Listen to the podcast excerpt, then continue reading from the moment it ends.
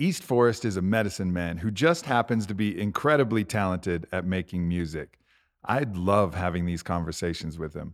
He spent enough time on the spiritual path, enough time with Ram Dass, enough time on his own journey that I literally learn from him. And that's such a pleasure when I get into a conversation and there's someone there that's genuinely teaching me and actually expanding upon my greatest idea. I'll lay out my greatest idea, and East Forest will be like, yes, and here's how it's even better. And that's what this podcast was. It was an absolute pleasure, and I can't wait to share it with y'all. But before we get started, I want to talk to you about Trifecta Nutrition. Now, if you read my book, Own the Day, I talk about a product called Soylent in Own the Day. And the idea when they originally created Soylent was to make a drink so that you didn't ever have to eat anymore. You could just drink this soy based beverage with a bunch of nutrients in it, and then you would never have to eat. Well, that doesn't work. The human body is designed to eat real food. Not only is it better for you when you eat real food, but it just tastes good. I mean, who wants to just drink a beverage all the time. Like, what are we in the fucking matrix, fucking cocoon? However, at the same time, we do want the convenience of not having to cook, not having to go to the store all the time, and getting really impeccably sourced food that is absolutely easy to get. Because you could go to the frozen food section of the grocery store, but that's not going to be really good, nutritious food sourced from animal welfare five meats and organic vegetables. That's where Trifecta Nutrition comes in because they deliver you these meals that they've sourced all the meats from the best places, they've sourced all the vegetables from the best places. So you know you're getting the best nutrition in something that's absolutely convenient. You just rip off the vacuum seal, you heat it up, and you have great food. So I really recommend that if you're interested in getting convenient, really well sourced food, check out Trifecta Nutrition. They have a bunch of different meals to meet your nutrition goals. Again, it's organic, gluten free, it's meat that's never sourced below animal welfare five, and it's fully cooked. It's ready to go. You can just heat it up. So go to trifectanutrition.com slash amp and you get 30% off your first order. That's trifectanutrition.com slash amp for 30% off your first order. East Forest, my man. So good to up, see brother? you back here. Yeah, it's good to look you sort of in the eyes. sort of. We're like a little bit off. It's like this. It's like Yeah. you're standing in front of someone and they're always looking like at your nose or something. Like I'm standing on a soapbox. yeah, it's I don't, well, gently looking a down. digital soapbox. Yeah. I could slouch. is, that, is that better?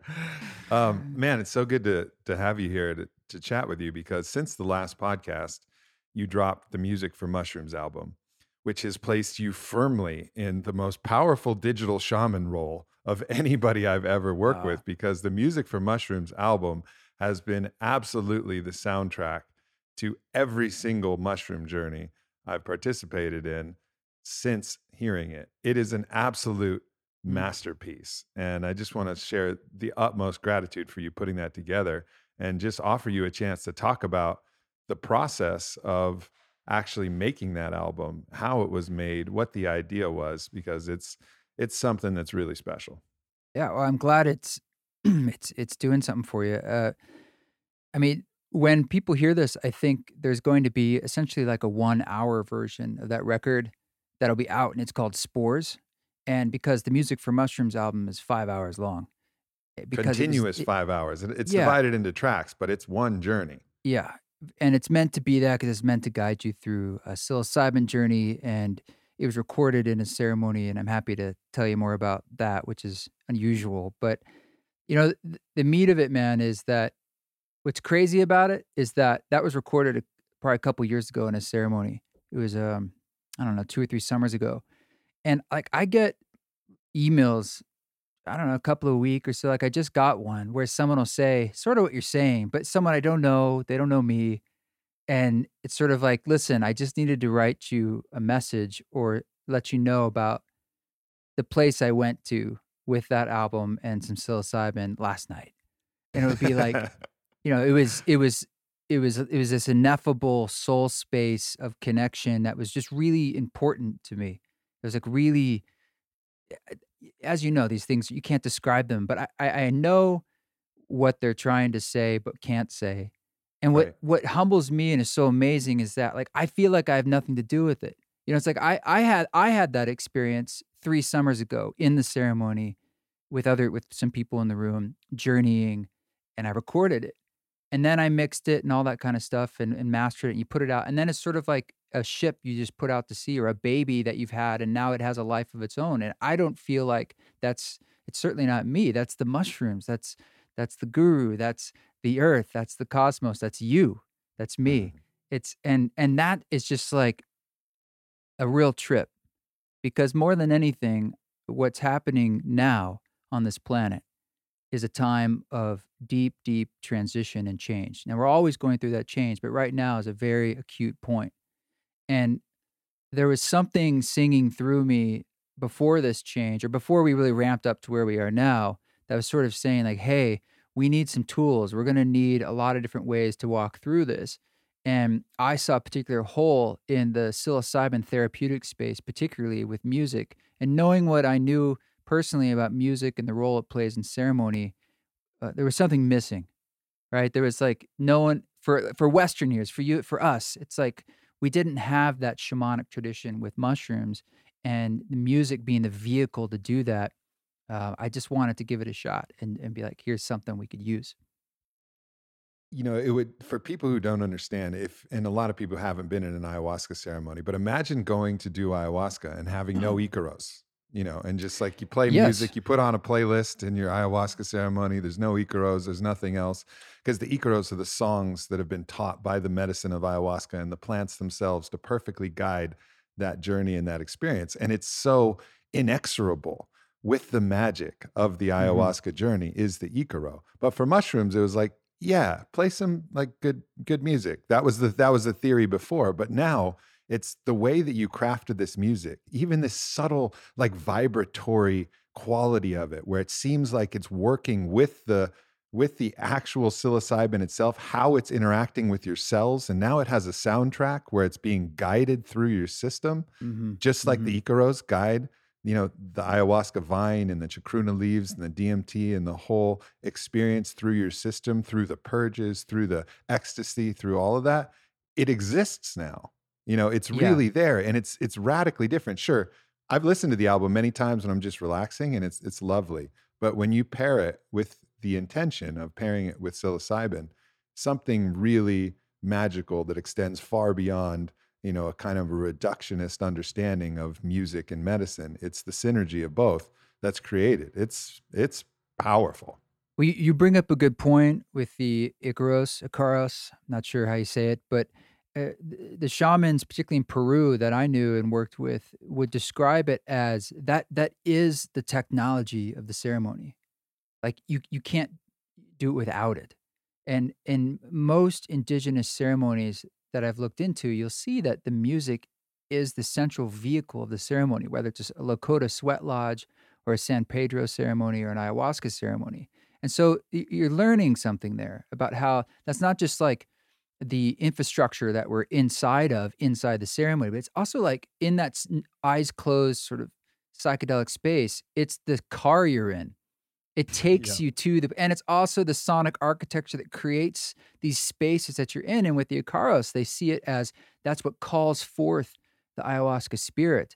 That's what brings that. That is a song that brings it in, and that's sort of like we're singing each, ourselves awake in this process. And with mushrooms, there there are traditions, indigenous traditions, but they haven't translated into uh, Western society. And more importantly, we like like ayahuasca is- unique in that the ceremony has stayed intact with it. Like you don't Mhm. see it used recreationally, uh, pretty much. I mean, who, I, I haven't seen that. That'd And be so- a hell of a recreational drug i don't think Yeah, yeah. you'd have to you'd have to be pretty fucking nuts to try and do Speaking of, I, I met a guy. I met a guy who's like really doesn't like the purging, and so he's he's like a brilliant guy, and he developed a kind of ayahuasca like synthesized that has everything but the purging, and that's like yeah some jam. kind of anahuasca they call it like an ayahuasca analog Yeah, Yeah. exactly. And uh, he's all about it. But like, basically, it's everything but the purging. Uh, I don't know how I feel about that. But anyway, uh, you can, you know, so we, the, it, ayahuasca maintained its its ceremony, which is the songs are part of that. And mushrooms Mhm. came in through Gordon, you know, uh, Wasson in the fifties, and it, it- as it came into popular culture, it didn't, and it became more recreational. And most people that I know who I've ever worked with in ceremony with psilocybin, they say, most of them, uh, I've had powerful experiences. They kind of, in a sense, kind of sort of stumbled into them. Most of Mhm. them, though, have been in groups or outdoors, and they've almost no one has sat in ceremony with it. And when they do, uh, they're just like, I'm just like blown away by where I was able to go and the messages as I received. And people say things like it felt a lot like ayahuasca and its, its depth. And Terence McKenna, like, I think he rated as far as like powers, like 5 MEO DMT, psilocybin, LSD, and it went down the list from there. I mean, it was up there.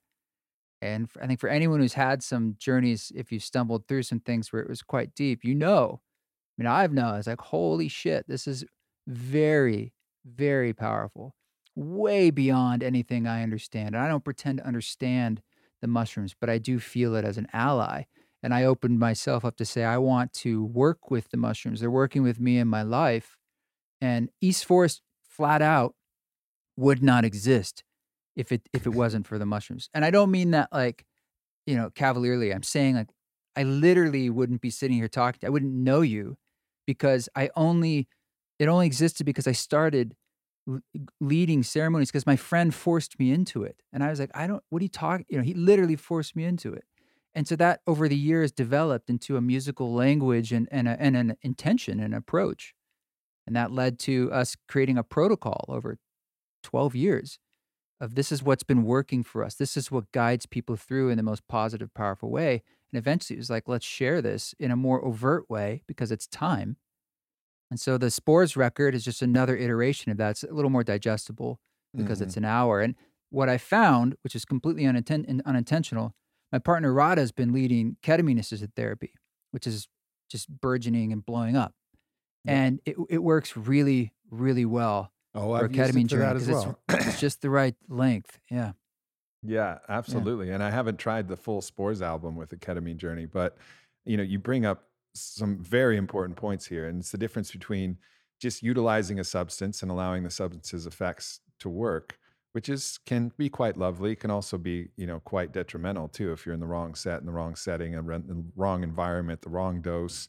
A lot of people Totally. have challenging Yeah. experiences, but it's the same for any other medicine that actually has some you know recreational qualities take mdma therapy for example right mdma is something that many of us experience like wow it was so fun i was out at burning man or i was out at this concert or i was out with my girl in this place or my guy or whatever it was and we had a good experience and then you follow the maps protocol that they developed to heal trauma which is a blindfold a curated Mhm. playlist. Instead of looking out and exploring the world and seeing and feeling all these things and extrapolating you know how the tree feels and all that you're actually just looking within and asking yourself how does my heart feel?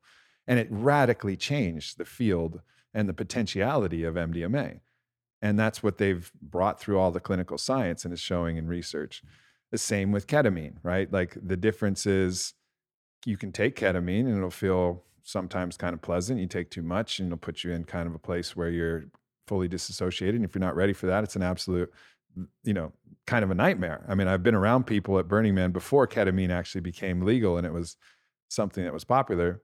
Some of the people in my in my crew thought they were taking mdma ended up taking ketamine instead they were riding their bicycle all of a sudden the pedals started to move real slow and they had Oh, to stop God. the bicycle and i was like what's wrong with everybody and they're like we can't pedal anymore and it was a ketamine- disaster is a space medicine. It is so powerful and it puts on all these different clothings of other drugs. Like it's very, very strong. I, I got myself blown apart with ketamine, sort of unintentionally, completely legally in a therapeutic setting with an intramuscular shot in the arm. And I was, it was the strongest experience I've had on anything ever, period. And I've had a lot of experiences, but like times a thousand. You know, Right. it was right. it was like putting my hand in the electrical socket of a nuclear reactor of the of the universe. And I, I was, I remember the guy who put it in my arm. Like I immediately assumed, like not like maybe, I was like, oh, oh, he obviously accidentally gave me a million times too much and I have to just ride this out, you know. And, and I remember writing his email afterwards, being like, "Listen, I I know you gave me too much. I need to know what the dose was." And they're like, "No, that was hundred percent 75 milligrams in the arm. And I'm just like, that sh- that should have been more than. I mean, we need a bigger container around this. Like Yeah. the it, the fact that there's a potentiality of that experience. Other people are definitely have had it and are going to go into that. And I'm and, and I'm like, the context of that and how do we walk into that and how do we hold that and how do we work with that and what are we what are we doing? What are we doing? Yes, this helps depression, uh, chronic pain. Great. And maybe we're we're focused on like there's a chemical component to that. Fantastic. But there is a soul component here. There there Absolutely. a spiritual component. It's like it's unignorable. So it's like we need to hold that. This isn't just about commerce and and lessening depression. But I have felt pretty good afterwards. I'll I'll say that, man. That was in July. And I wouldn't I wouldn't mind hearing some more color on that. But just to finish my Mhm. my point, like there's the ketamine where you're trying to ride a bicycle and you can't ride a bicycle and it's not good. Yeah. There's the mushrooms when you're trying to just hang out and enjoy a show and you get paranoid as fuck.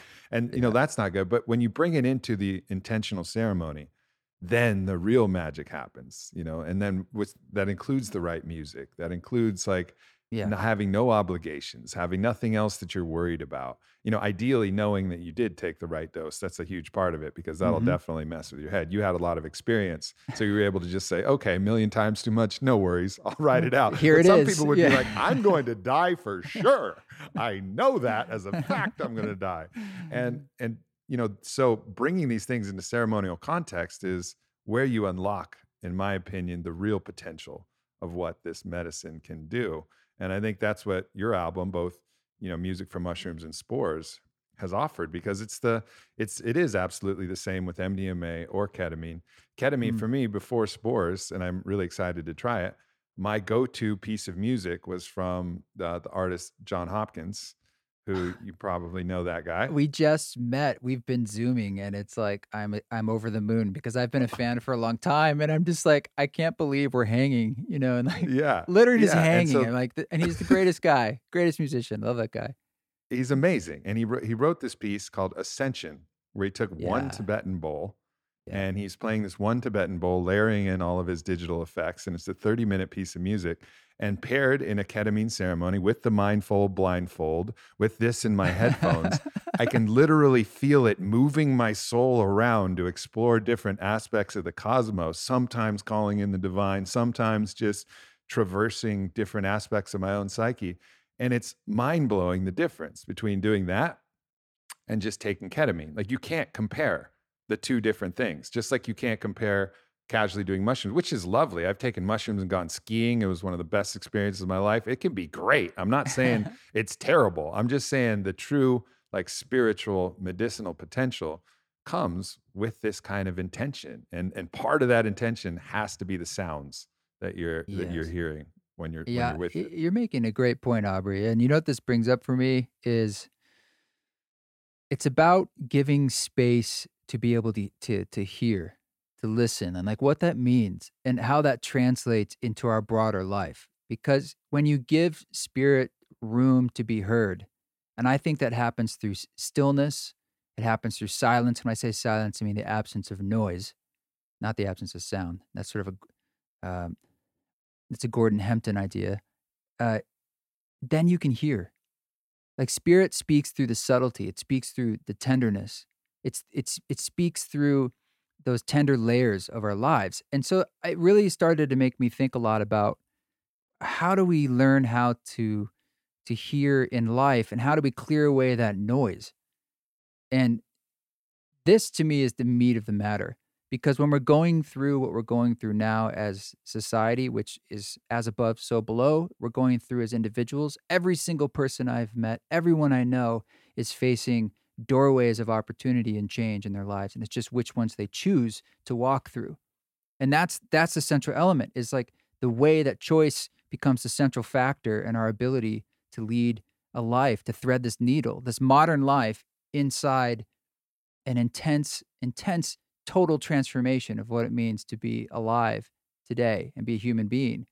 And ceremony is, is giving us this super amplified experience of that. Like you're saying, like, oh, when you go into ceremony, meaning there's a little bit of an intention and container, and and we're, we're trying to maximize this experience, but you're giving the space so you can listen.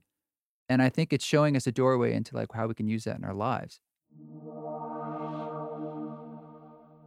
So, as I'm sitting down to record this commercial, it's coming on the back end of one of the most amazing weekends I could ever possibly imagine with the Fit for Service community. And we did all of the transformational practices. We were together for four days. And I don't want to read commercials right now. I really don't. But there's tools to help in a situation like this. And one of those tools is nicotine. And one of the best delivery sources of nicotine is Lucy gum. You just pop in this gum and you chew it. And it's got four milligrams of nicotine and it gets the brain fired up. So here I am doing this commercial. And you know what? It's not even that bad. I'm actually feeling pretty good. Actually, Ryan, do you have any more commercials for me? Because I'm fucking feeling pretty good. And that's the advantage of nicotine. Nicotine is one of the oldest and most tested and proven nootropics. And, you know, a lot of the things that happen with cigarettes, you don't get that when you just get the nicotine in another delivery mechanism like this Lucy gum.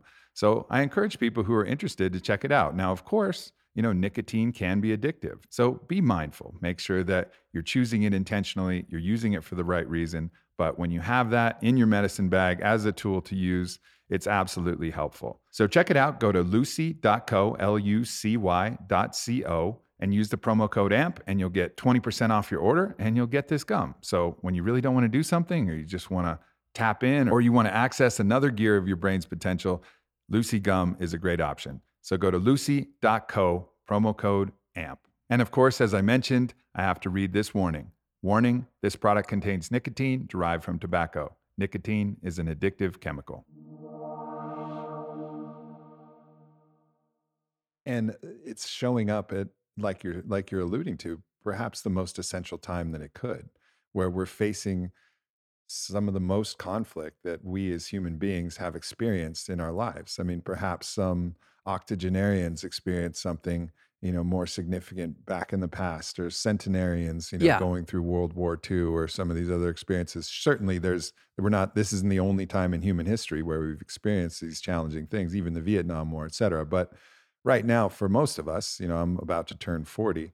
There's nothing that's compared to 2020 with what I've personally had to deal with. I mean, 9 11 was Yeah. a little blip, you know, and the nation had to really recover and integrate and heal from that. And, but it wasn't the sustained pressure that we're feeling from both forces within and without and hidden and seen, you know, all of these things that are converging at the same time. And so we, but fortunately, we have allies. And, you know, one of the, the shamans that I recently had on the podcast, Hamilton Souther, he explained, and it goes very much with what, uh, what Don Howard also talked about. He explained these tools like mushrooms, he explained them as beings with such complexity that it wouldn't make sense for them to incarnate as humans anymore. Like the only thing that they could incarnate at, they were of such breadth and of such infinite complexity and wisdom.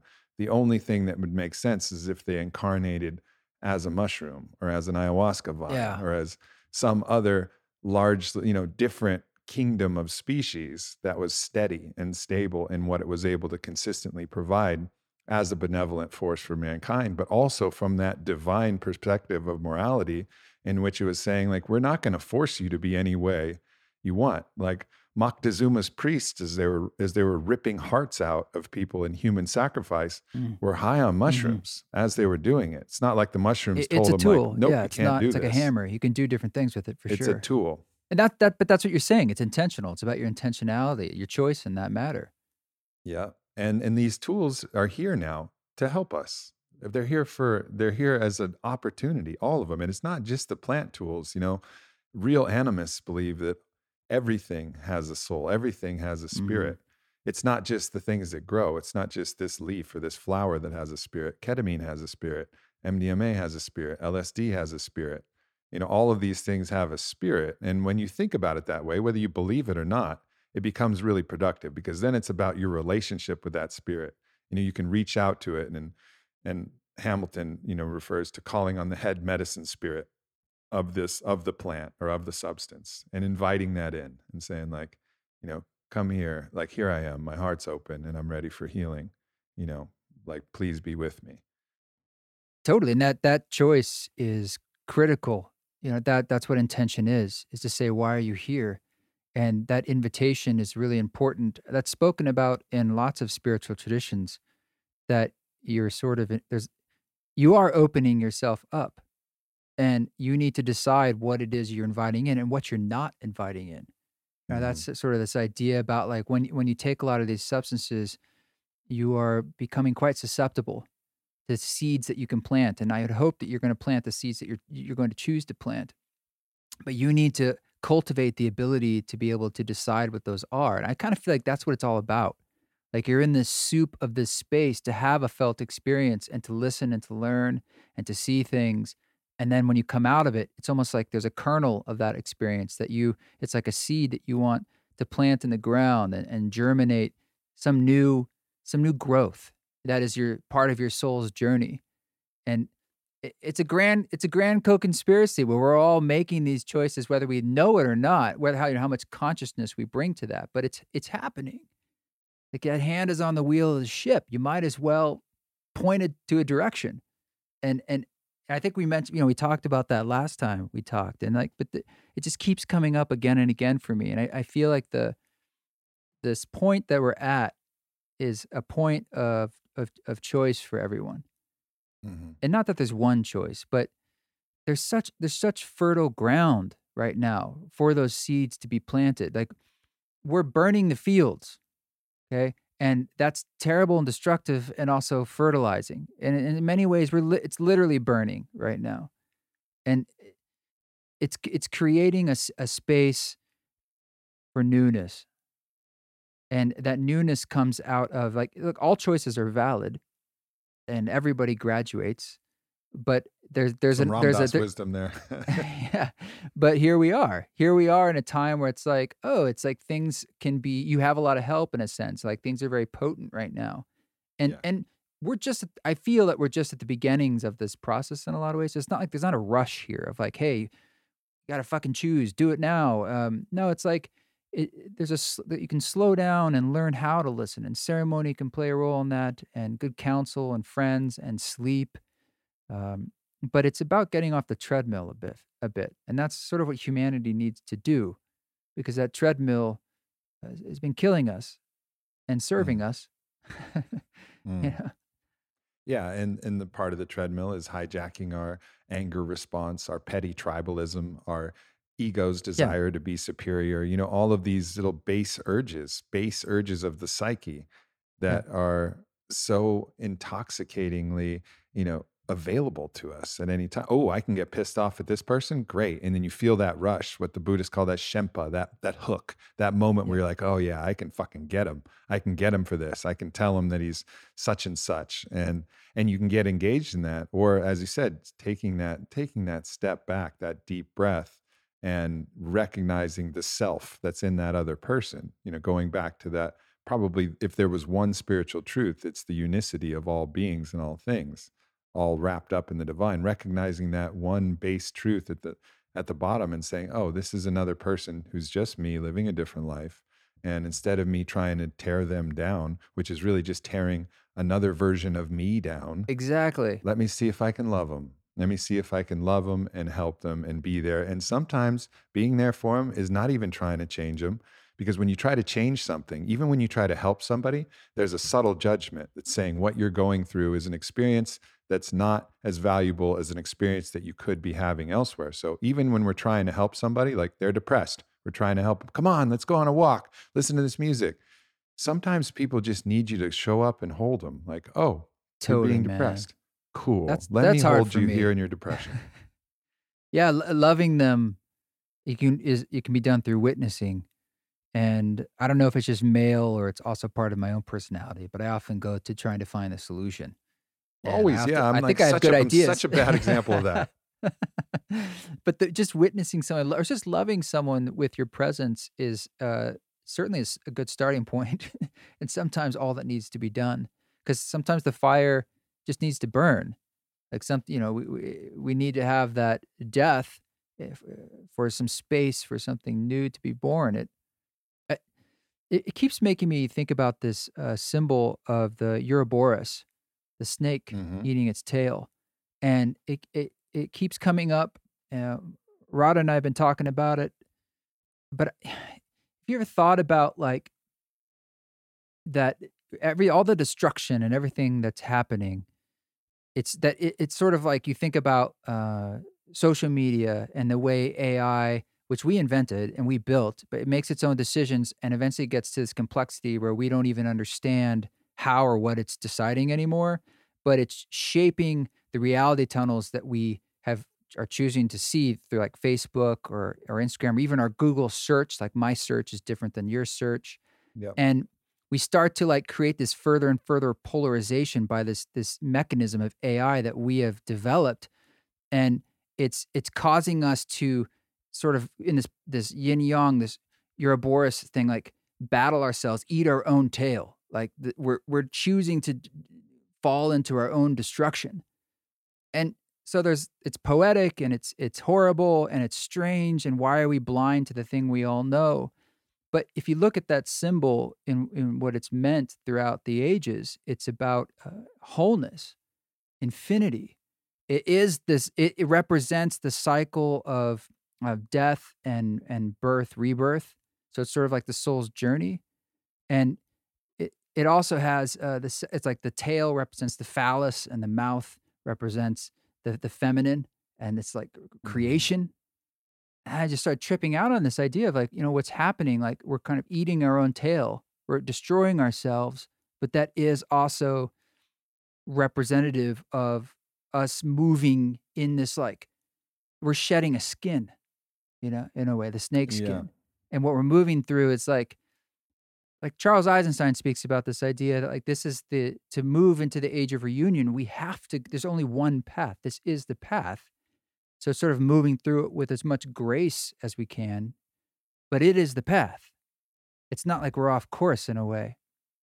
And so it's it's a it's it's a- it's a paradox too. It's like it's it's we're eating our own tail. How does that even work? Because eventually, where does that go? And yeah, it's a lot of metaphors and analogies to psychedelic Yeah. ideas.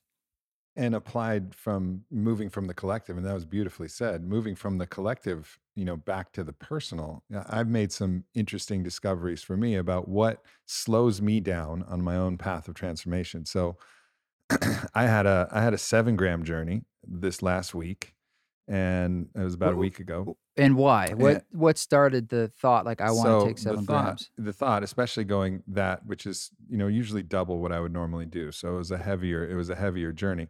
I've been feeling like a lot of physical and psychic discomfort, where I feel this sense of inflammation, the sense of restlessness, the sense Mm. of anxiety, and Mhm. I felt like I had a fever inside me that needed to break. Right. And I and I was just stuck. I was stuck and nothing else I was doing was working. So I was like, all right, I'm Mm. gonna fast for three days and I'm gonna do a seven gram journey and I'm gonna try and break this fever because it was I wasn't fit. You know, as we were talking about earlier, this is the invitation for transformation. And I wasn't fit to transform at that point. I can see where I'm being called, but I don't have the I don't didn't feel like I had the energetic resources, the psychic Mm. resources to actually transform. And it, and that's my universal message about being fit for service and about being fit for the transformation.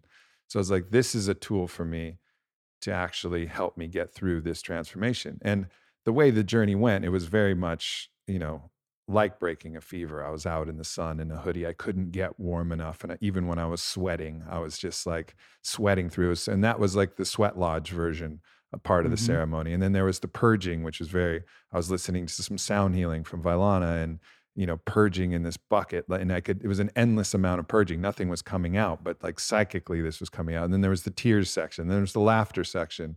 And by the end, I felt clean. But the biggest takeaway that I had from it was what I was waiting for was for me to love myself in the midst of my pain without trying to fix it. It was that point that I mentioned earlier. The reason why I couldn't transcend that pain that I was feeling, the physical pain in my body, the psychic pain, is because I was always trying to change it. And somehow a deeper intelligence inside me was saying, we're not going to change until you radically love yourself just as you are and hold yourself in the pain without trying to change it. And that was it. It was like, we will not change. You will continue to feel this pain until you love yourself in the pain. You will love yourself as the pre changed version of yourself. And you're going to stick here, keep going back, no matter what you do, until you learn this lesson. And so that was like, you can't jump ahead. I couldn't jump ahead. And then I realized everything I was doing was like, yeah, yeah, yeah. I hate this pain, hate feeling like this. I'm going to fix it. Well, I was Mhm. never going to be successful in fixing it until I actually passed level one, challenge step one, which is to love myself exactly as I was without trying to change it. Once I accomplish that, then it's like, yeah, okay, cool. We can move on now. It's like the Ram Dass Dark Thoughts song. It's about loving the dark thoughts. It's about loving the process. I mean, dude, what if you thought about the idea that like your karma is other people's karma too? Like you are in service to so many other beings, me, everyone you've ever met in this web of sort of connectivity of soul choice, just as an idea, I'm saying, and that it's important.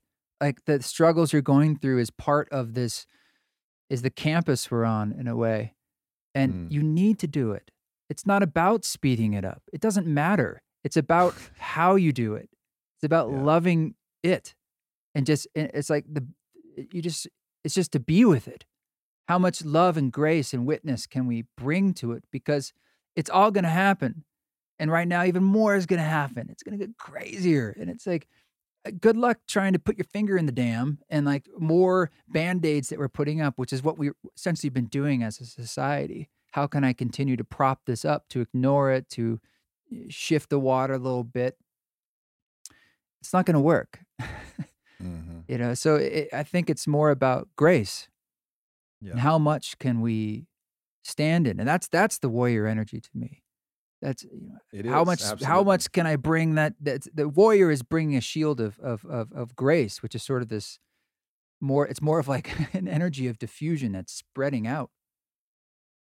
Ram Dass, you know, he talks about when he was given the instructions that he should love everyone. He said, "Love everyone." You know, how can I do that? I have too much too much judgment. You know, he recognized that judgment was the thing. You know, because judgment demands that you offer a punishment, offer a differentiation. That punishment, the only real punishment is the denial or removal of love. Right? Is that which you hold in judgment, you can't love. Love is the absence of judgment. It's holding no record of wrong right? And so Mm. that was he understood that that was the challenge in this. And so in recognizing that i think you can do this kind of like gentle lip service to it like oh yeah cool judgment you know i'm not going to judge people you know i'm going to love them but still you're judging. You're judging in- in, subtle subconscious ways just as you judge yourself in subtle subconscious ways. And as i was deep deep in this journey sweating and puking and crying and laughing and going through it it was the constant message. It was like say whatever you want for the world. All your words matter. It's important. But what matters way more than that is you remove judgment from everything you say and everything you do so that there's not any aspect of that removal of love from your messaging. You know, that you really truly love beyond judgment. That is by far more important than the clever thing you say or these few bars that you write in this poem that you drop or this rant that you go on on a podcast. Like, beautiful. Continue that. However, the most important thing is just to really put that energy out into the world. And it was very clarifying. It was like really clarifying because then it took a lot of the pressure, a lot of the anxiety I was feeling was like, if I could just word it exactly this way, then I could get people to stop, you know, yelling at each other on on the internet. Like, no, I mean, maybe I can do something that's helpful, but what's more helpful is to lead by the example of just really radically loving. And it was like, oh, this is the this is the real mission. This is how this is where I can bend my warrior ethos to something that's truly productive. And that's that's a beautiful intention. And what comes up for me is the thought that I'm loving through the judgment. Like the judgment's going to continue to come up, but it's more that when I see it, it's the ah, so ah, there it is. Yes. Oh, I love you. Okay. Thank you very much. Because it's going to keep coming. Yes. And so. I it's the us versus them that I want to transcend.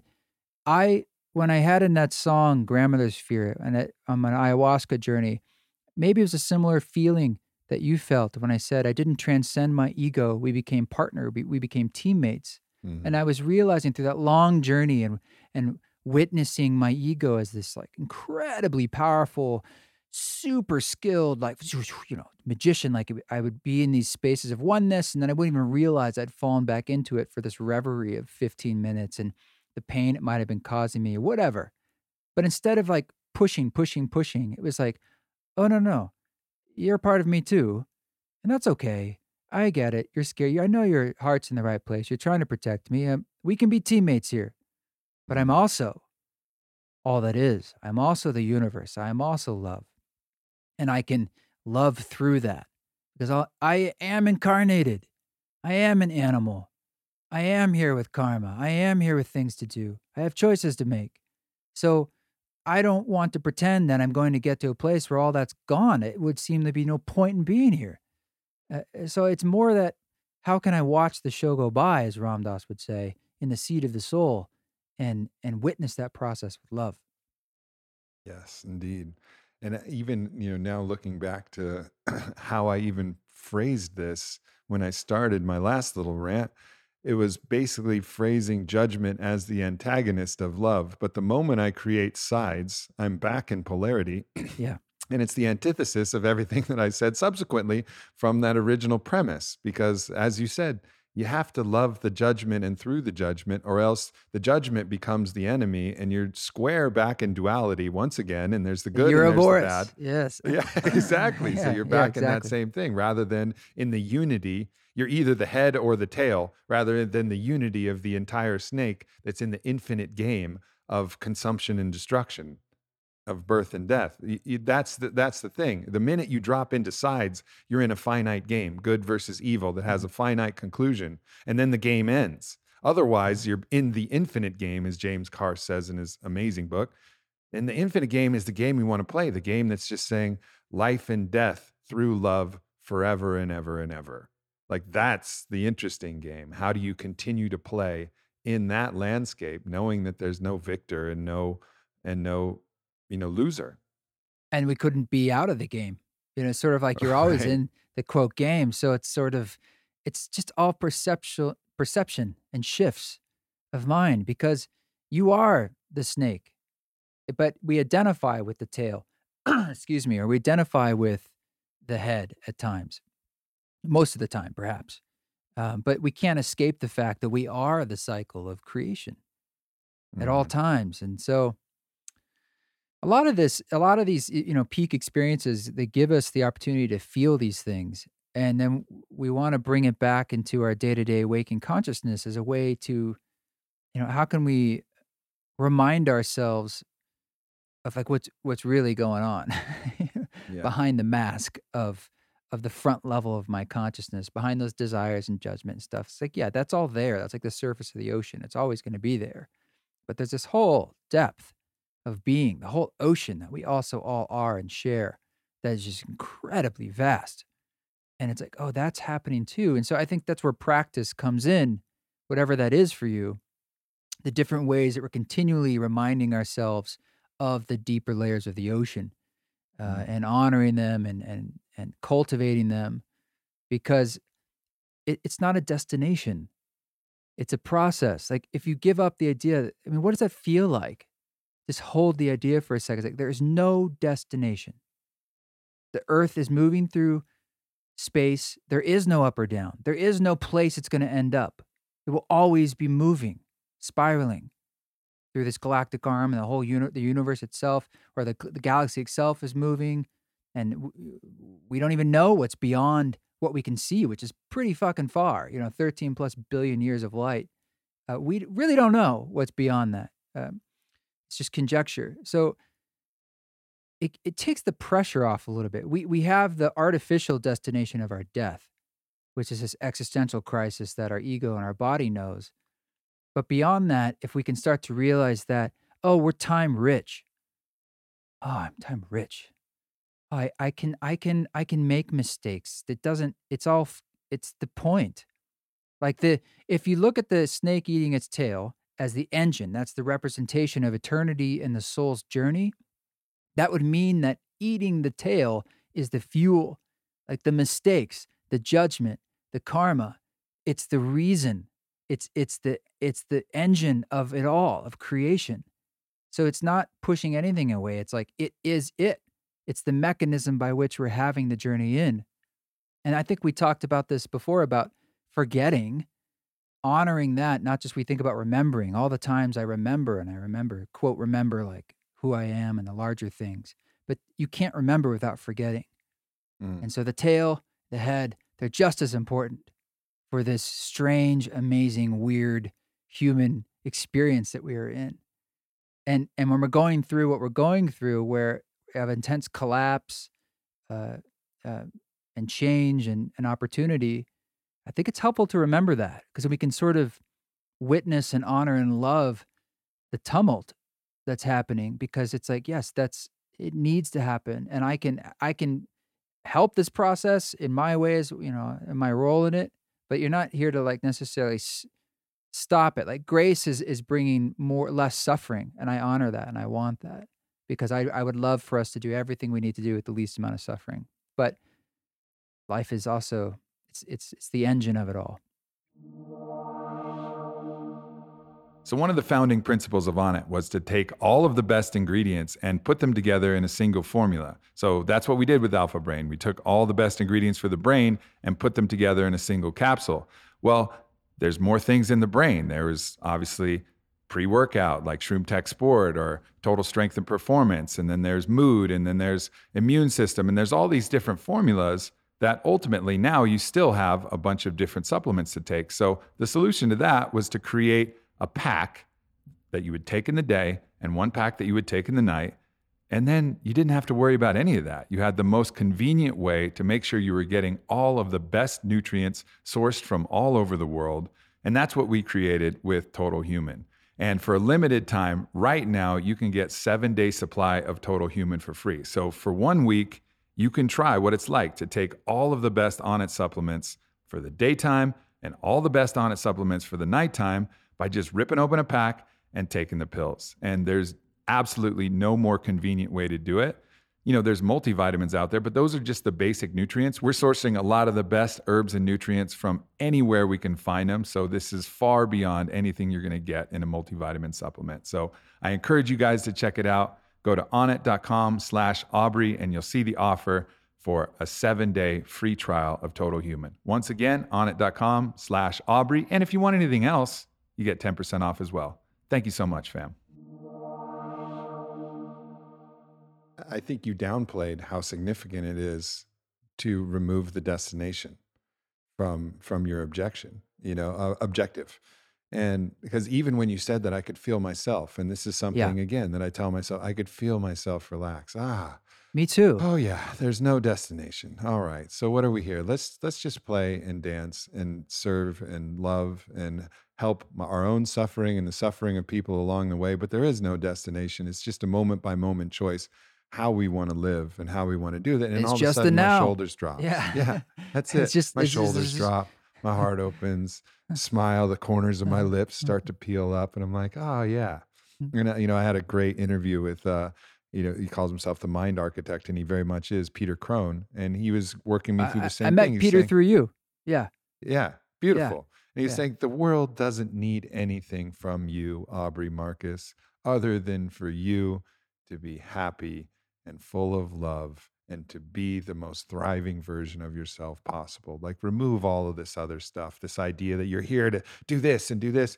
That'll flow naturally as the emanation from your being when you're in that state. And that's again the fit for service message. Be that person, and the medicine is going to drop from your fingertips and your lips and your hugs and every aspect of you in an effortless way. But if you try to just focus on the medicine, which I've got myself caught in, man, the world really needs me right now. The world needs all of us. We got to show up. We got to put on our armor. It doesn't matter if we're feeling sick, if we're injured, doesn't matter. It's time to put on the armor. Look at what's happening in the world. Show up, show up. Uh, then I just I get paralyzed, and then I'm unable to serve the medicine that I'm really destined to do because I get very destination focused, and I allow the time pressure of the current situation Yeah. to say like, oh, it has to be now, bro. Has to be now, bro, because the consequences are dire. And then recognizing, no, there's always dire consequences. well there's an irony to that it has to be now it's like it's always now yeah, exactly. But the Yeah. time, like the the time abundance, there's time. Yes. There's, There's only time. There's time. time for you Yeah. to heal. There's time for you to heal. There's time for you to laugh. There's time for you to play. There's time for all of that. And if there's no time for any of that, you know, like that's something that's typically in our head. Maybe for brief moments, yeah, all right, you got to like run away from a from a bear. There's no time to like smell the flowers. I'm actually not supposed to run away from a bear, but you get the metaphor, right? Like there's certain times where you got to run out of a burning building. Got it. Get it. But most of the time it's not that. Most of the time we have the time. And the most important thing we can do is to just go back to go back inside. Find the Yeah. stillness, find the quiet, find those moments that self-nourish. The mystery is meant to be a mystery for a reason. I mean, I love the phrase that Erik Davis said on my podcast about the mystery having no edge. It's like, whoa, that kind of like it sums it up, and it also confuses you, and that's perfect. It's a it's a it's a koan or something. Uh, we we're, uh, we are supposed to take action, and we're also supposed to pause. And these these are paradoxes. Uh, these or these aren't. There's not. There's just not one. It's always. Or I should say, it's not one or the other. It's not in that dualistic space. It's like somehow you learn how what action to take, and you should be fighting injustice or making change. Those choices are completely important and valid to reduce suffering and injustice in the world. And at the same time, we need to be coming from a place where it's springing from a place of truth. And it circles back to what we said at the beginning, where sometimes psychedelic ceremony is good at this giving the space for that to be heard from within. It's the only place it can come from. And to know that it's really true for you, you want to clear away all that other noise that's obfuscating that which is clouding it for you. And there's so much in our day to day life, whether it's the information that's coming at us or that AI that's feeding us our reality tunnel or all the other things. And that's why meditation and practice and psychedelic therapeutic work, these sort of things, give us the opportunity to hear ourselves Mm. to hear our soul, to hear the truth. And then from there, you know, we don't want to be the wounded healer. But we want to know with a capital K. I know, I know what's right for me. I know what I need to do and what I don't need to do. Uh, Yeah. But it doesn't mean this is not a spiritual bypass of apathy and sitting back and saying, hey, it's all good. Everything happens for a reason. Peace out. Not at all. It's like you're incarnated on this planet in your uh, spacesuit on this spaceship for a reason to interact with the Mhm. world, to weave in and out of it. I mean, everyone's role is different. And I hope it often we find that the way we weave is through our gifts, hopefully. You know, and that's usually it's this idea of following your bliss to find them. But nonetheless, we are here to weave. We are here to be that co-conspirator of awakening. Uh, and how you do it is dancing around a mystery with no edge. It's like I don't. There is. I can't give you an. an- I don't know. There's no answer. and it's uh, it's Yep. always moving. Like I said, there's no. There's no like you'd find it and that's your destination. It's like well, eh, it's it is a beautiful and horrible dance that we find ourselves in, and Yeah. just it's just a strange process. And I think uh, there is no, there's nothing that we can say for people to do, but we can give just tips from people who've been exploring the mystery and been doing it. And I, I think the that that the big tip is is that don't be in a hurry. Like it Mm. doesn't help to be in a hurry, you know. And I think it's the not, classic thing yeah. that what the Navy SEALs say that you know slow is smooth and smooth is fast. Like the moment you Mm. try to speed things up, it becomes jagged and jarring and you miss pieces. And, you know, if you're trying to write a great article, you know, don't have the expectation that you're going to bang it out in four hours and get frustrated when the article doesn't come. Take your time, write a great article. You have to learn that for a book, for damn sure. You know, Yeah. it's like you have to say, like, wow, this is a long process. And if I try to rush it, it's not going to come out. I got to take my time. Same with your healing. You know, you can't rush your healing. I think that's Trevor Hall lyric right there, but it's true. It's the truth. You have to take the time to do it right. And to do it right is much more important. All of this kind of frantic two steps this way, two steps this way, two steps this way. It's just not as productive either for you. It creates a lot of internal strife and stress. And the end result is also not as beautiful and not as not as valuable. So those these are like tips from fellow journeyers who have been, you know, attempting to find that space, that synthesis between action and presence. And I think, you know, just that lesson about about time is just one of those big ones. Just take your breaths, take your time, take the time to to make sure that you know you're not putting an artificial stress and an artificial rush Hmm. on something that is ultimately infinite. Yeah, it's not what you do, it's how you do it. Uh, Yeah. It's it's doing it. Even for me, when you said to do it right, something in there has a jaggedness where I'm like, all I know how to do is how to do it well. I Right. I I mean that is a goal. That's about it because I'm not always g- there. uh, there a right? Like, and I'll certainly make mistakes. God knows, many times a day. Uh, but where where is that intention springing from? You know, it's like again, where am I pointing that ship?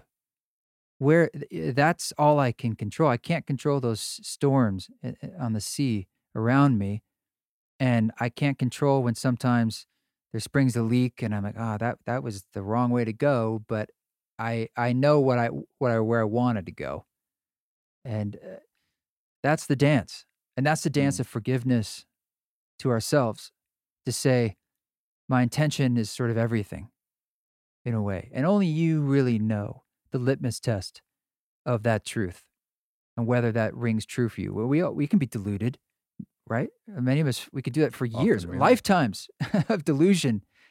Uh, you could look at a guy like Trump, and I'm like, I think, I really think he's deluded himself to the point he really feels there is no longer a secret inside that's like, oh my God, they're gonna find me out, or it's like it's all gone. You know, it's it's all just like this is it. You know, this is right. I'm right. Everyone's wrong, and my lies now are my even my truths. It's like we create that reality for ourselves, and he becomes like the ultimate court jester holding up the mirror, the ultimate thing we could ever dream up, and we could never think of something crazier. Like uh, reality TV itself, as a mechanism of our own entertainment, reality, which isn't reality. And then that's the guy we're like, now we want to take that, the most popular show in America, and we're going to transform that, put that, actually make the reality TV into reality so I can watch it on TV. And this guy can like burn the whole fucking thing down and then hold up these mirrors essentially be like, I am, you know, the mouth of the snake, you know, eating ourselves alive. And, and we're all like pointing the finger, being like, who is this? What is that? How did this happen? This is get And it away, need- destroy and it. you need to look in the mirror, you know, and that's we and that's are it. ultimately we dreamt it. up. Yeah. It's like, and somehow that's the cycle of life. And it's like, but that fucking sucks. And it's like, yes, yes. And it's happening. So what do we do? What do we do? We, we, we have to bring love and vision and hearing inside. Like we have to create space again for ourselves to be able to hear so that we know where to walk and how to act and how to speak. And and that's kind of what the Spores record was. Was it's just a, another tool to uh, give space for you to be able to hear yourself. There's no dogma in it. It's just about learning over those years of, of creating ceremony for people. What what uses? How do we use music as a tool so that it cultivates like a, a space for hearing and knowing and and love with that particular medicine? Yeah, yeah, for sure. I it just uh, you know, it makes me think about when you say right, you know, you could say any politician is right or wrong, Right. but again, any external judgment that we're making about their right or their wrong is actually wrong on on our side, right? Like ultimately, right what is right? Right is right is it's having the intention, it's not having the expectation, not ha- it's not right result. It can't be right result because if we have the result, then you know it's like Zen in the art of archery. It doesn't matter if you hit the bullseye; it matters how you pulled the bow. It matters if you did that. And so, you know, is this is this coming from a place of the desire for awareness, the desire for love, the desire for compassion, the desire for these things as the to the best that we can do it. And that's that's really all that we're responsible for. And and knowing too, like you said, it, it's it's about how we do it. That which we do in the presence of fear is bound to that fear. That which we do in the presence of ego is bound to that ego. It's inseparable. Even even if the even if I say the perfect words, you know, I here I am. I write some perfect words, but it's really coming from my ego because all I'm trying to do is I'm trying to get some likes and I'm trying to boost my platform and I'm trying to do that. Even if the words are perfect and it's imperceptible to the eye, energetically, it's bound in my ego. It's bound. And somehow when you traverse when you traverse the landscapes like we do, we understand that there's layers and layers and perceptible layers to many different things. So we know, and we're the only ones who know, did we did we bring this from the wellspring of of our best self? Or did we bring this with some kind of strategy, some kind of end goal? Were we more worried about the result versus the actual process of birthing it? And I think, you know, with your music, there's just no doubt that it's not just the result of the music, but I can I can say for certain that if I was on my seven grams of mushrooms, listening to spores or listening to music from mushrooms, and you wrote that album to be famous and to be the famous mushroom psychonaut shaman, and that was your intention, I would fucking feel it. Well, it seems like an oxymoron being a famous mushroom shaman. Some way that it would have come through, like those beautiful pregnant pauses where all you have, you just let the let the music breathe, right? And those things that come through, I don't know if it would have manifested like this. Maybe you would have known the artifice even in your ego, but there's this kind of grace where you're like, you know what, my my musical ability is going to be here right now. It's going to be to do nothing. That's what it's going to mm-hmm. be. It's just going to be to let you be for a little while. And like I think when you're caught up in the wrong, I have to do my fear, or your ego, or anything else is putting some art out. You're not going to be able to listen to like, yeah, you know what? The best thing I can do is let the crickets be the music right now. Mm-hmm. That's what's going to be. It's going to be about a minute of crickets. and that's what the that's what's being called for. That's what the musics are saying. Like, done a great job, East. Like, way to go. You need a break. Now let the you crickets take this for a little bit. That's part of the waves and the ebbs and flows. It's actually quite intentional uh, in the music to create space between the scenes, um, and that's something I learned in other ceremonies exactly the same thing happening in ayahuasca ceremonies, particularly with this Peruvian shaman. And I was like, yeah, that's really important um, to give room to breathe, as you were saying, you know. But to check it out, I want to uh, go like one layer deeper on exactly what you're saying. To mm-hmm. say like, I mean, in a lot of ways, I right, you're right that if there's this ulterior motive that is, um, I don't know, let's just let's brand it like dirtier or self-serving you know like i love the famous mushroom shaman. It's a crazy ridiculous idea but it's like um i hear what you're saying like it, you has to spring like i really feel like with psychedelic uh medicine it it quite amplifies to, to show you that you know if, if their intention's not what you think it is or what really the real intention is it really kind of shows you. There's there's not a lot of free rides there. But I also want to honor that that that energy, that drive, that desire is serving a role and it's not absent. It, it, it in this conversation, one of the hardest things that I've learned to do uh, over the years is like how to have conversations like this and and do that dance where it's like how can I be as honest and vulnerable as I can be, but also there's the part of me that remembers like, well, you and I are sort of here to entertain and have a good conversation. I want it to be good. I want yeah, sure. I want you to like it. I want your listeners to like it. Um, do I want to grow? Yes, I want to grow all these things. It's like, but I also want, I'm very aware of like, how do I just be me and how do I bring whatever that truth is for me? And that's the that's but it's a dance. And inside the ceremony itself, and I'm playing the music, and I noticed that when I would record certain ceremonies, how how difficult it was to forget that. Like while I'm in the ceremony, where all that really matters is me and those, let's say 20 people in the room and their journey, and not whether I get recordings I could potentially use to share with the world. But there's a part of me that like can't turn that off, that knowledge that something's recording the next note that I hit. Like, is that the right note? I have to drop that. But it's it's a it's like meditation. It's like, oh, there it is. Okay, breathe it, let it. Thank you very much. I'm going back. And it's going in and out, in and out. But that drive, Aubrey, is not a bad thing because it actually is serving to make me want to grow, to want to share it with you, to want to think like, okay, yeah, I will do the work of mixing this and mastering, and putting it out in the world because then now it's out. And so like there's a I'm I'm the servant in a sense. Like my soul has devised all this stuff uh, and it come and it's beautiful because then it also is all intricate and how it also is then the work I have to do and the stuff I have to overcome and like it, it's it's all this multi-layered thing, but it serves it's another fuel, it's another yeah. way of like the snake eating its tail, myself and my own like micro creation of who I am, and so when we say like that's going to be there and that is there, And uh, it's beautiful where our intention is to be as truthful and pure in a sense as we can, but also to say, like, yes, the profane is just as important as the sacred in a sense. And uh, I can hold that. I can see that because I'm never going to delude myself that it's gone. Mm. Right. And and prior to my dying day, you know, maybe there'll be a time where I'm like, I don't need, I don't need, I mean, I don't need to do any of this stuff, but there's part of me that wants to. And that's otherwise I wouldn't. so Right. I have gratitude for that too. And it's uh, and I think it's it's a, another great point, and it's it's about we have an obsession with this purity, purity, purity, purity. Well, th- that's there really is no such thing as this the ultimate pure altruism where the self is not even considered.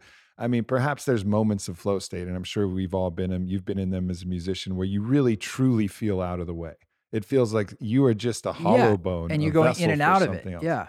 Yeah, and then you'll come back. But the idea that you're going to be able to complete an entire project or a whole podcast or anything else with absolute purity and not even taking into account the ego that's under the surface, the one that's hidden in the unconscious, that elephant that we're riding on that sometimes we forget we're riding on and we think we're flying, but we're really not. We're still on the back of the elephant, which is our ego. It's always going to be there. So instead of having this idea of purity, it's an idea of balance. Like just keep everything in balance love everything as it comes you know know that there's you're not going to get pure absolute white top left corner of your photoshop white. You know it's going to be somewhere in the gradient section. It's going to have a little gray it's going to have little specks of all of these different colors in it and that's your art but it's still your beautiful art and it's not about purity it's about balance. Now can you skew that balance and make it super black or muddy and have it be out of balance? Absolutely. And be mindful of when it's, you know, on too far on the spectrum and be mindful when you're so obsessed with purity that you're blind to your own shame about your impurity, which can happen too.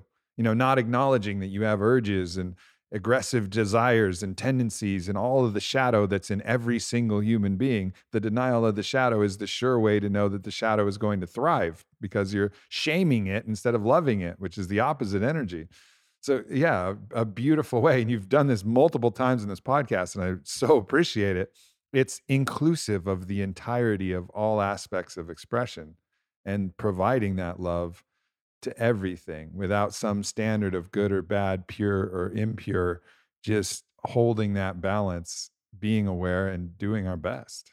Well, I hope you don't feel like I'm like arguing with you or, or trying to like I don't know. You're no everything you've said is uh, is the is correct, and it's beautiful for me because as much as I can agree with you, and if I thought about it, you've never said anything that I don't agree with. But at the same time, I still get stuck in mild mild cases of judgment, mild cases of preference, mild cases of wanting to deny some aspect and not provide it the love like I was taught in the journey. I mean, this is why these lessons are coming up for me.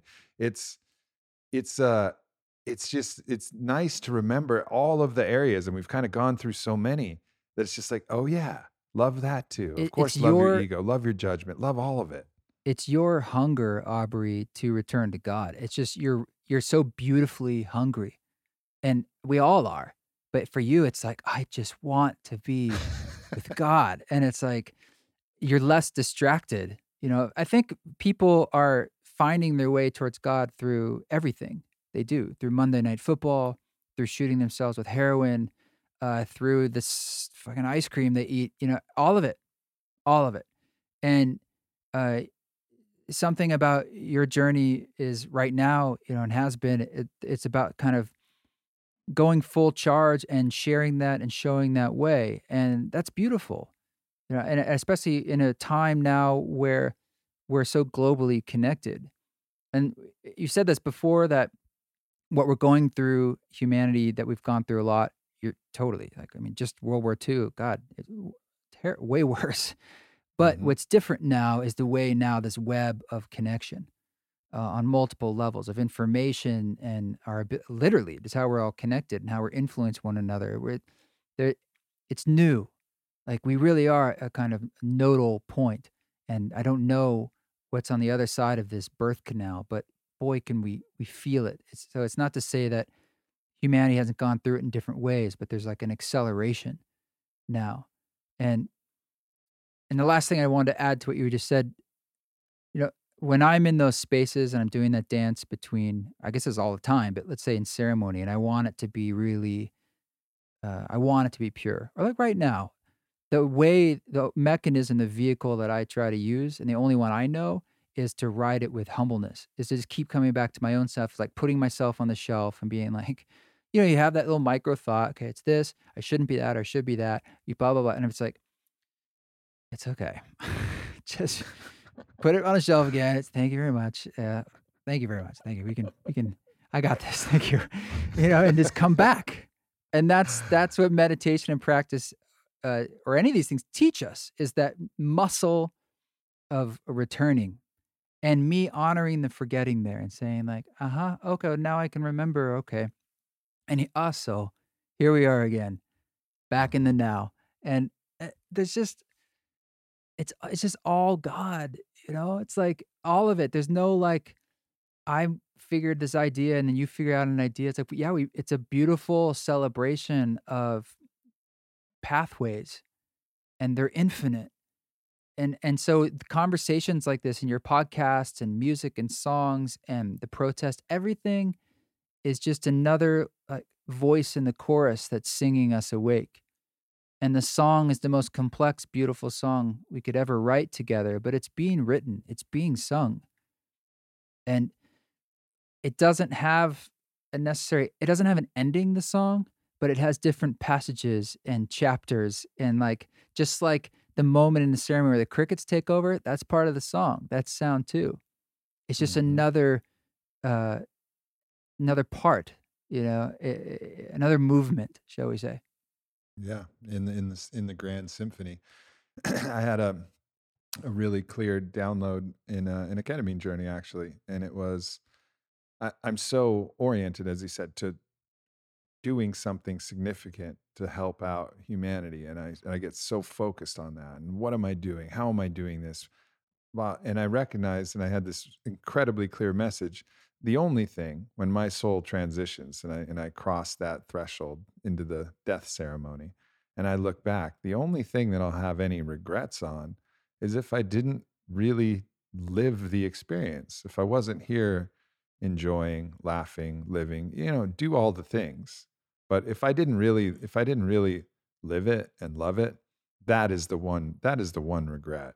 You know, it's not about, oh, I could have done this. If I would have just put out that one more book, I wrote five books. If I would have wrote that sixth, that would have been the one. No, I'm not going to fucking care about that. As soon as I go back into the timelessness of the divine and the true embrace of the entirety of the snake, then I'll be like, oh, it was all going to work out no matter what. And I was playing my instrument. And eh, the only thing that, to do is just enjoy playing your instrument. You know, whatever eat, you eat play. pray, love, bro. Yeah. yeah.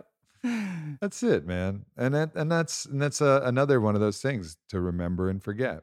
Like, all right, like good. You know, you feel a lot of energy right now to go out and do something. Also remember that you gotta love this experience. Otherwise, that is going to be the thing that you will regret. I think we have a lot of hard work to do in the um, days, months, and years ahead as people and as communities. And so uh, it is kind of a spiritual call to arms. And I think the way it's manifesting for a lot of us is more like a call to arms, like, you know, Right. buying guns. And, uh, but what's really underneath it is a calling to, to the spirit to say, okay, um, this is where we are and this is what we've signed up for. And, what we need from one another is is that grace and singing one another awake and like what how can you embody in micro moments and in big moments for each other what you need to receive yourself. And that's how we sort of cultivate that's how we till the soil and fertilize the land and plant those seeds um, it's it's it's it's through the now and it's it's we we can do things to kind of sharpen that blade right? Right now with our own discernment and what we bring to the table. And in some ways it comes right down to just like the soul seeing the soul you know i see you you see me and I'm actually see you and there's a witnessing of that and i'm coming from that place trying to drop the roles trying to drop those expectations and the judgments they're there but i'm also like ah but i have the strength to stand with them through them love through them. Because we're gonna need we're gonna need everybody, and like like you are needed, and everyone listening, like you are needed right now. You've Mm. always been needed, but you're really needed. And when I, I don't say that to mean you're going to fail. You can't fail. Uh, but there's a whisper inside that is speaking to you or wants to be speaking to you or has been speaking to you. And it's calling forth uh, a kind of beauty and choice that's only meant for you. And my prayer is that we all can can hear that so that we can do what we need to do. Um, things are hard, things are tough, but I don't want to just be nihilistic and feel like, well, then it's just all the shit and it's going to go down into a ball of rubble. It's like, fact is, nobody knows. There's infinite possibility in front of us. And when I say that, it's all possibilities. And there always is, but now it's sort of like everything is laid bare. And so maybe we didn't realize it as much before, but you never knew anyway what was going to happen. And now you really don't. And we're scared. I'm scared at times, certainly. But I know there's that, there's a candle flame ins- inside us. There's that can be a fire that's always there. And it's sort of asking us to, to stand up and, and sort of s- stand on that inner truth. stand on the wholeness you know the Yeah. wholeness that comes from that uh, comes from that sense well this is a beautiful opportunity you're talking about listening to the whisper and Yeah. I know that you have uh, one of the tracks from spores and you were going to lead us through a little uh, little meditation a little opportunity for us to get still hear our own whispers Yeah. kind of integrate some of what we uh, talked about potentially Yeah, it's just like a little micro guided meditation. Um, one of the songs on Spores, I'm sharing my screen now so I can try and share the audio, is called Always. And it's only a little bit over six minutes. And so I think um, I'm going to just use that and sort of see what wants to come through for a little, little groundedness. Sound good? it's good So why don't we just start by uh, getting comfortable, whatever that means, comfortable to you.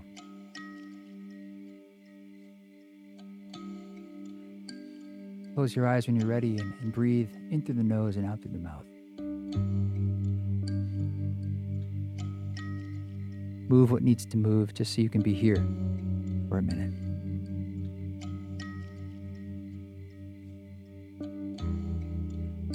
We listen, we open our ears, and what do we hear? Crickets, a Wurlitzer piano, a little thumb piano. Listen to the melody.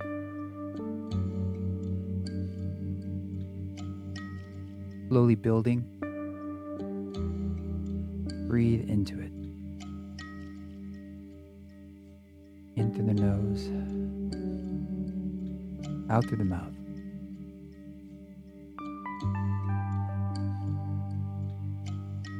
You are here.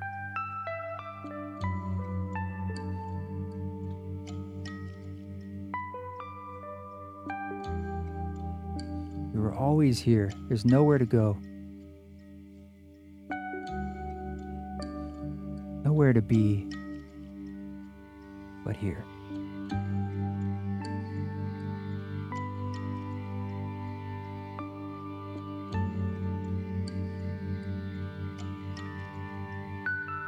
What does it feel like in your next breath to give up the idea that there's anywhere to go? There's no destination.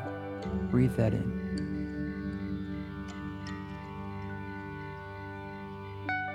You can't be lost.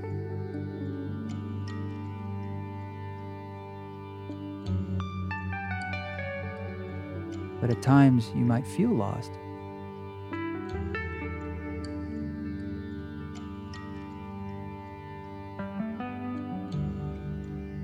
You're always here exactly, exactly where you need to be.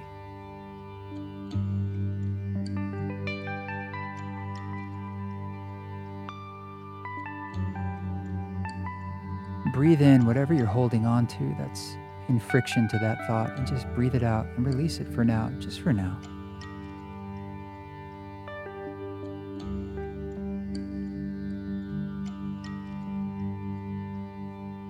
Accept the love that's holding you.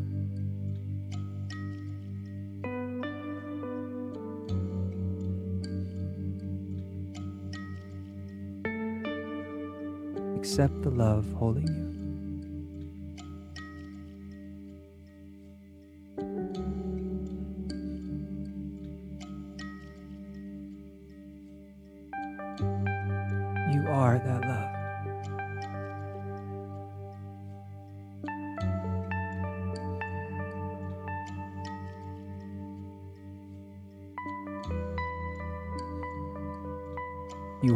Peace.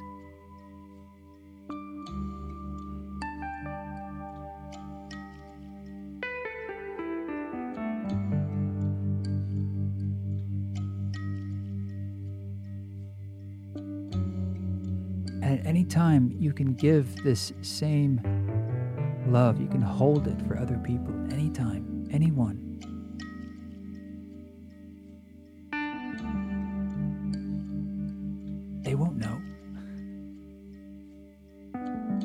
Embody it and breathe it in. And give it to them through your eyes and through your heart. And then they'll know.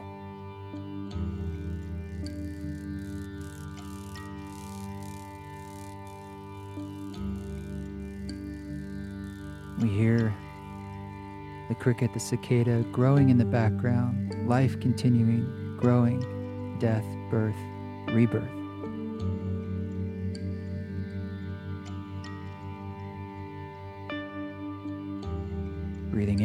Nose, out through our mouth, the cycle.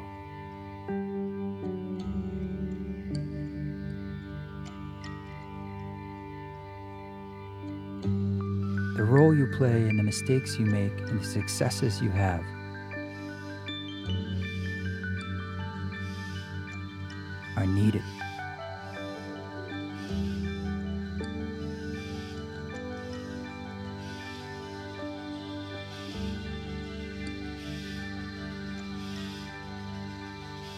Love them and listen now as the tension and crescendo builds.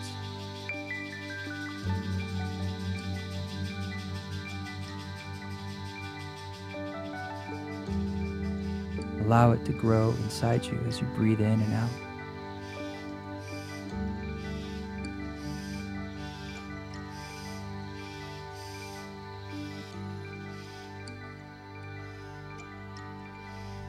Feel it.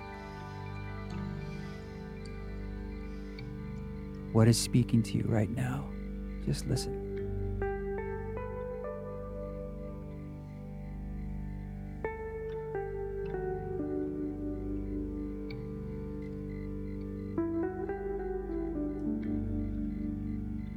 Is it a word, a feeling? What is speaking to you?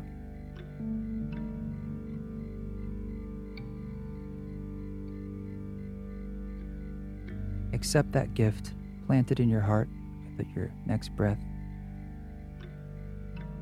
On your exhale, thank yourself for this time and wiggle your fingers and toes and open your eyes when you feel ready.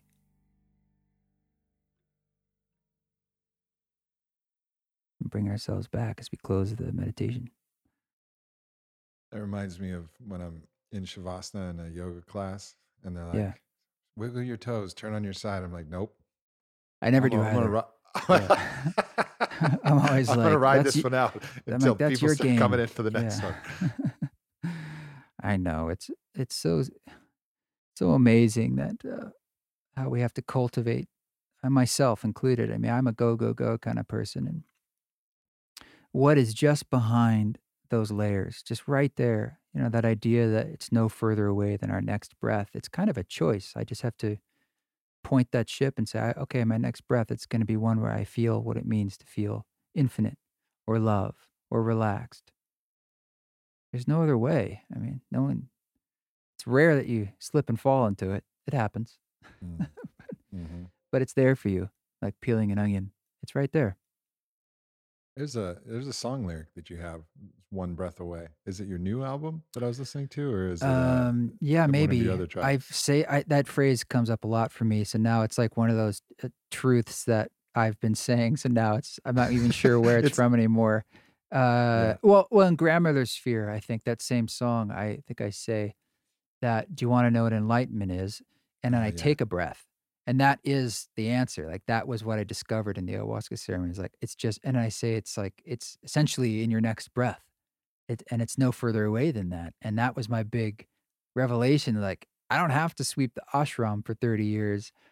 Um, I could. All choices are valid, but uh, I don't have to. It's right there. And I'm going to fall in and out of it all the time. But it's realizing that, oh, I experience that all the time. I might be washing dishes, or I mean, the mundane can become so beautiful when your life, when you say your life becomes a meditation, that's what I, that's what it means for me, or my life becomes a ceremony. It doesn't mean that I'm like that annoying guy who's always like, hello, how are you? Thank you. Uh, Yeah. it means that uh, the the veil is thinner, or that I'm able to fall in and out of it uh, a lot, as opposed to just when I sit or something, or just when Right. you know I you know in those really heightened sacred moments. It's like, what if it's all sacred? It's all animistic, like you said. Everything's alive. Everything, even then the things like that you don't want, or the things that you're like, this isn't sacred. Like this is the shit and the guts and the fights. It's like Mm. that too, you know. My just my partner Radha was doing a tantra. Uh, hope she's not upset if I say this, but they're doing a like a teaching weekend, Mhm. and it was all about non-duality and like you know the thing, the big thing. And at the very end of it, they were doing ecstatic dance outside in the park because of COVID. And this woman just immediately like lit into them, like I'm calling the cops. You don't have a permit, you know, full rage, which is terrible. But to me, because I, I wasn't there, so I'm not identified with the whole emotions of it. I'm like, oh, yeah, yeah, of course. It seems perfect. It's like that's the other, that's part of it. That's there's the God uh, in the disgusting, ugly, like triggering rage. Um, like, what does that feel like to be like, oh, what if it's all, we view it all as a song note singing to me? Mm. sometimes that's really annoying and hard, but it's like it's a perspective shift and it's all just perspective shifts. And so many ceremonies will teach you that, especially ayahuasca ceremonies where there'll be puking and shitting and chaos and people who And are it's so beautiful. Yeah. Yeah, they all all of the guidance will be whatever happens in your ceremony is part of your ceremony. And embrace that and love that too. It's happening for you, not to you. And in that same way, that ecstatic dance is, of course, a ceremony of its own. And to embrace and and like embrace that energy that's coming through there and love that too. That is, well, this is non-duality final exam you right nailed here. it. You nailed it. Yeah. And Yeah. and there's there's like infinite flavors of ice cream and you don't have to like them all. Like it's just like there's so much creation. It's like who said that you're supposed to be into all of it? It's like I don't really like mainstream country music, but it's like, you know, that's okay. You know, Mhm. I don't have to. Like Yeah. uh, But you're not we- going to you're not going to country concerts and throwing eggs at some. I am you know, not. no, and I'm playing not the fiddle. like that and that's like not being this evangelical type thing. It's like there there are many roads to Rome and let's honor that. And uh, when people are causing harm and so forth um, and injustice, should we step in? Of course.